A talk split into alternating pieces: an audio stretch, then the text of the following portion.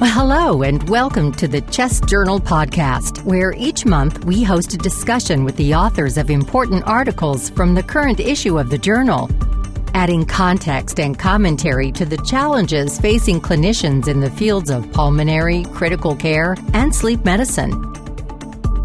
To introduce today's topic, here's your host, Dr. Gretchen Winter.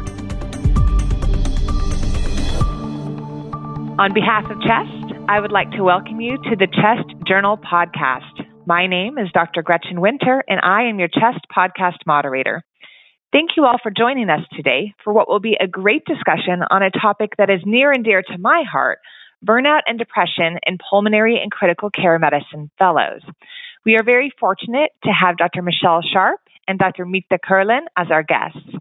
Dr. Sharp and her colleagues, myself included, wrote an article in the February 2021 Chest Journal Burnout and Depression Among Fellows Training in Pulmonary and Critical Care Medicine, a special report by the Association of Pulmonary and Critical Care Medicine Program Directors. Dr. Sharp is an assistant professor in the Division of Pulmonary and Critical Care Medicine at Johns Hopkins University School of Medicine, and she serves as the co director of the Johns Hopkins Sarcoidosis Program. Dr. Sharp's research focuses on improving clinical outcomes for patients with sarcoidosis, and she also has interest in physician burnout and patient centered care. Dr. Kerlin wrote the accompanying editorial, Our Pipeline at Risk Burnout in Pulmonary and Critical Care Fellowship Training.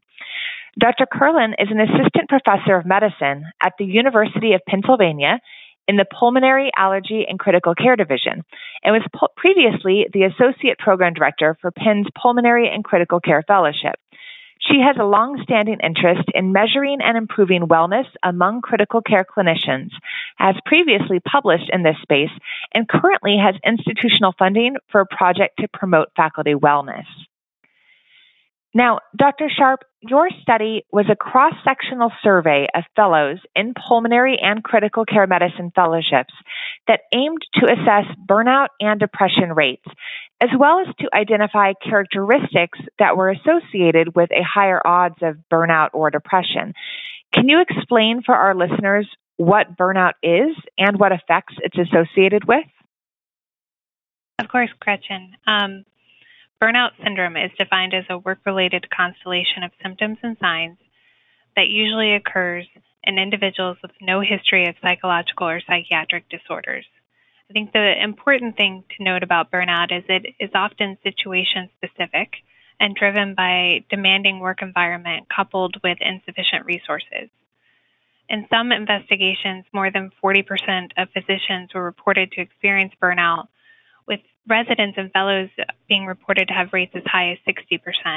And its effects can can be seen in physician turnover, decreased patient satisfaction, and increased medical errors. Now, what did you find regarding the rates of depression and burnout in fellows? And how did those rates compare to the rates of physician in general? So we found in our study 50% of the respondents screened positive for either burnout or depressive symptoms, with 41% screening positive for depressive symptoms and 32% screening positive for burnout, and actually 23% screening positive for both. As I mentioned with burnout, in studies, they've reported that up to 40% of physicians, or more than 40% of physicians, reporting burnout, with trainees having as high rates or prevalence as high as 60%.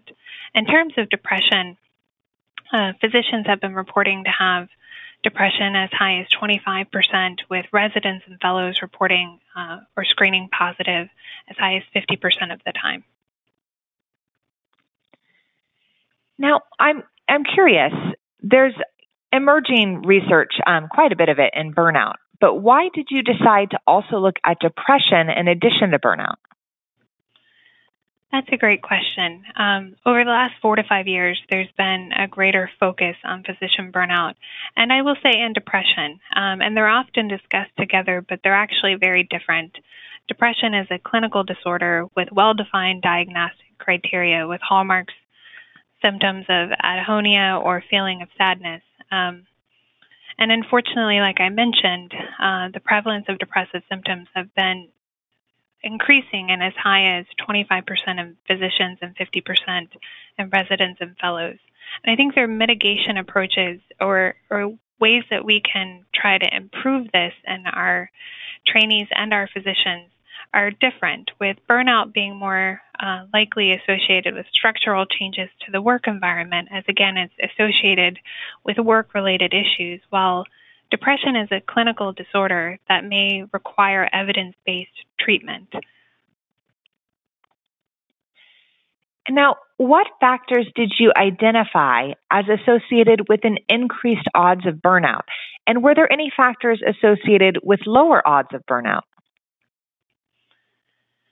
That's a great question. There, um, so yes, we found things with both. Um, so working more than 70 hours in an average clinical week, uh, and reporting a somewhat negative or very negative impact of the electronic health record on their joy of medicine was significantly associated with higher odds of burnout. While reporting a coverage system or access to mental health services um, was associated with a significantly lower odds of burnout. And what about depression? What factors were associated with higher odds of reporting depressive symptoms? So, financial concern uh, was associated with higher odds of reporting depressive symptoms. Um, being located in the A- AAMC West region, uh, again, working more than 70 hours in an average clinical week, and spending a moderately higher excessive amount of time at home on the EHR were all associated with higher odds of depressive symptoms.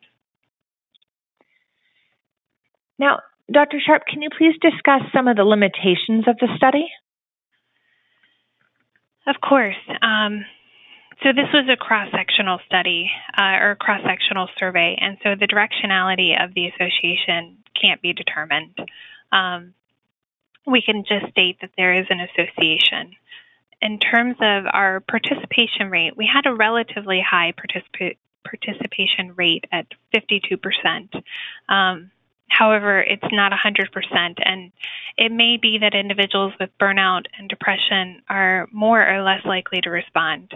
Uh, we actually debated this as an author group of which direction it would go. Um, individuals with burnout and depression may be less likely to fill out a survey uh, given their underlying symptoms, or they may be more likely because they're feeling burnt out and they want to share uh, their their feelings with us when we sent the survey. And so we really either way could have possibly skewed the true prevalence of burnout and depressive symptoms in our study.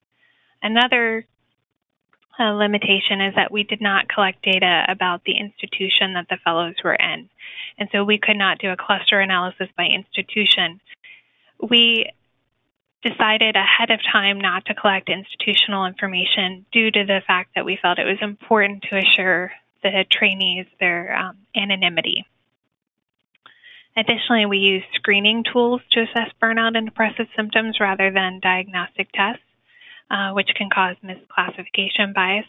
Although these are screening tools that have been used in the literature and other studies. And then one of the other limitations is I noted in our burnout findings that um, reporting a coverage system or access to mental health services was associated with significantly lower odds of burnout. We the survey was designed to ask fellows of their awareness of those um, services, not necessarily whether they truly existed. And so we did not ask the programs or the institutions themselves. Um, and so the fellows reported uh, not having access, but it may have been secondary to being uh, to having a lack of awareness of the resources um, that are in their institution. I think this is still an issue, and, and if they do have the resources but aren't aware of them, it suggests that they need more communication about the resources available to them. Perfect.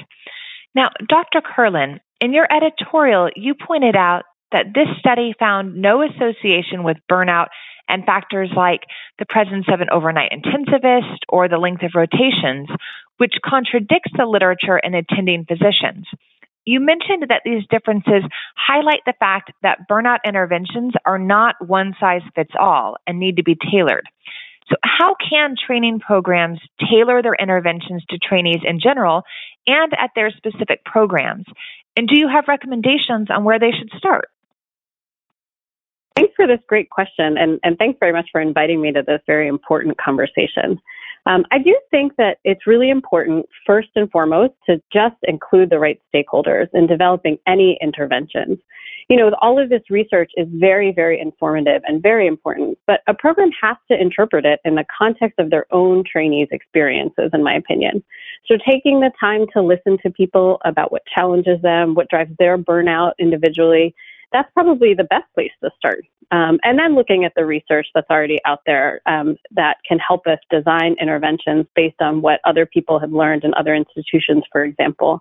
Um, I think that will be the most effective approach. But again, I think the key is really having sort of the right people in the room in the first place and really listening. Great. And Dr. Kerlin, you mentioned that the study did not analyze the impact of fulfillment or job satisfaction, which can actually have a mitigating effect on burnout. Notably, while the Maslach Burnout Inventory, or MBI, does not assess those domains, there are other newer measures that assess professional fulfillment, like the Stanford Professional Fulfillment Index. Are we seeing a shift in burnout research to also include these measures? And how should these measures change research in burnout and its interventions? Sure. Uh, maybe it's. A, I hope it's okay if I give you a very personal example to illustrate this point a little bit better, and then I'll get Absolutely. I'll get to your questions. So, so back in March, April of this year, when we were all first learning um, and about COVID, um, I and all my critical care colleagues were pulled into extra critical care service, covering you know the the new COVID ICUs that were being sort of flexed and built up in our institutions. Um, this was easily the most exhausting and emotionally stressful time that I've ever experienced. There's no doubt about that. Um, I was surely experiencing burnout symptoms. I was emotionally exhausted. Um, I was having a lot of difficulty engaging with patients because of strict visitation policies, and it was overwhelming to me to try to interact with families over the phone and over Zoom and things like that. But I also felt a sense of purpose and fulfillment professionally, unlike I have ever felt before. I can say that you know, without any doubt at all. So these feelings and the impacts of these feelings, I think, existed side by side in a very real way and, and offset each other to a great degree. Um, and I look back at that sort of time um, without feeling sort of solely the burnout um, and feeling also very fulfilled. I think even before this pandemic, there was a lot going on um, in this world of research where people were getting increasingly interested in the complexity of assessing burnout um, and not just thinking about burnout, but thinking of all the sides of the coin burnout, wellness, fulfillment, depression, they're all slightly different, as you heard from, from Dr. Sharp before. And I think at the end of the day, we're not just trying to understand burnout and isolation. I think we want to know how it impacts things like quality of patient care, retention of staff, people's mental health, healthcare workers' mental health. Um, and so some of these other domains, like fulfillment, um, are also likely to impact these things that are really what we care about. Um, they apply counterforces that might mitigate the effects of burnout. So I do think that these other measures are very important to couple with burnout measures um, in our research so that we can be comprehensive in our understanding of things. And, and relatedly, I think developing and testing interventions could maybe should take into consideration impacts of things like fulfillment or domains like fulfillment and others, um, the, what I would consider sort of the positive domains of well-being. Thank you. Now, Dr. Sharp, this study showed that there are concerning rates of depression and burnout amongst fellows in training, and it identified some potential factors that may be associated with the higher odds of burnout and depression. So, where do we go from here, both in terms of where this research should go, but also how training programs should utilize this data to make improvements? Thank you, Dr. Winter. Um, so, so you're right. What we sought to do in our study uh, with our cross sectional survey was really to get a, an understanding of where pulmonary and critical care fellows were in terms of burnout and depressive depression um, prevalence. And our results found some programmatic and institutional things that can be addressed, especially around burnout. And I think one of the big takeaways that I hope people got from our study is that there need to be systemic solutions at the programmatic and institutional level rather than just the individual level. And I think strategies such as providing easily accessible coverage systems, um, which personally for me I found led to my increased burnout when I was in training, feeling like I was being pressured to choose between my family or a family emergency and covering my patients and providing my patient care. Uh, and I think that's something that is easy to provide from a programmatic standpoint. Uh, well, I'll, I'll step back from easy given the pandemic and the situation we're in, but I think something that um, should be thought through and the best way to provide, and then making sure there's access to mental health resources and not just that they exist, but that the trainees and the fellows know how to reach them um, and how to access them. And I think addressing our work hour burden, which uh, has been a, a, huge topic and in physician training over the years, and I, I, won't pretend to have the right answer of how to address that. I think doing the best uh, to reduce the electronic health record burden uh, and addressing financial concerns among trainees. I think it it was very surprising um, to some, I will say, unfortunately, not as surprising to me, the amount of student loan debt that trainees reported. Um, and the sheer size of that student loan debt and the fact that financial concern was associated with a higher odds of depressive symptoms in our study. I think there should be some systematic um, or policy uh, advocate advocacy in terms of uh, dealing with the financial concerns of our trainees. I think we need a lot more research, and, and my hope is that this will um, encourage people to develop some interventions and to study those interventions and seeing how they may mitigate uh, both burnout and depressive symptoms among trainees in pulmonary and critical care medicine. Thank you. Now, we all know that burnout is a pandemic of its own in medicine, including pulmonary and critical care. And we also know that burnout is associated with many negative effects for physicians, patients, and hospital systems. And given that we're in the middle of a global COVID 19 pandemic, which is specifically greatly impacting pulmonary and critical care physicians, there is a very real concern that we may see an even greater prevalence of burnout in these positions due to the pandemic and its stresses. I'm interested to hear both of your thoughts on this and on potential ways that we can mitigate this problem as we navigate the rest of this pandemic. Dr. Sharp? Dr. Winter, that is a very tough question. And I, similar to Dr. Kerlin, have experienced some burnout during this pandemic. And I think it's put a very large strain on our healthcare system and our healthcare providers. Um, I think in terms of ways to potentially mitigate burnout, making sure we're checking on our trainees and our colleagues, I, I think is so important as we all are navigating this together. I also think it's important to ensure transparency and communication about changes that are occurring that are necessary to occur as we're all adapting to different surges and patient volumes during the pandemic. Um, unfortunately, I don't have any easy fix to addressing it, but I think some of the things we learned around communication and making sure resources are communicated and available uh, in our study could also be leveraged during the pandemic. Great. And Dr. Kerlin, do you have any thoughts? Yeah, I wholeheartedly agree. This is a, this is a huge concern, and and I, like Dr. Sharp, honestly don't have any ready answers or solutions, certainly not any easy ones.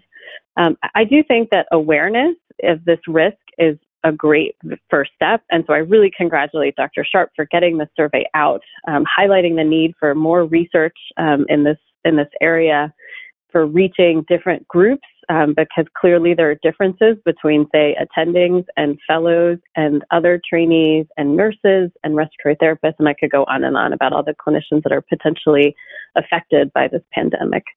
Um, I also hope that, you know, I, I, think a lot of institutions and groups are probably taking steps to offer resources and mitigation strategies um, and, and hopefully making their, um, their staff, their teams aware of these. I hope that they too will report on their programs and their, hopefully their successes so that we can all continue to learn from each other and adapt for our own environments. Great. Now, as we finish up our discussion, I'm hoping that you could each give our listeners a closing thought on what you've learned from your experiences and the study, and what do you want our listeners to take away from this discussion? Dr. Sharp? I think the main thing that I hope everyone takes away from the study and our discussion is that burnout and depression are a problem. And in healthcare, among physicians, among providers, and especially or maybe not especially, but also among our fellows training in pulmonary and critical care medicine. And it's crucial that our training programs and our hospitals consider policies and programs that can support um, this group and all groups uh, to help mitigate uh, burnout and depression. And Dr. Kerlin. Dr. Sharp really took the words out of my mouth. I think that this study really does highlight that burnout, and particularly burnout among critical care specialists, really does seem to start during training, um, and that I think it's it's you know, past time that training programs need to pay attention to this um, and really put some intentional effort and time and resources into supporting trainees and giving them the tools to manage their burnout and the and the resources to sort of mitigate um, that and depression um, that can that can be so impactful on their on their careers and their mental health. Um, I think this may go a very long way in, in ensuring a happy and healthy critical care physician workforce now and in the future, which is, of course, critical um, in, for many reasons. Perfect. Well, a big thank you to both Dr. Sharp and Dr. Kerlin for a great conversation on a vitally important topic. And a big thank you to our CHEST community for joining us. I'm Gretchen Winter, and this is a CHEST podcast. Until next time.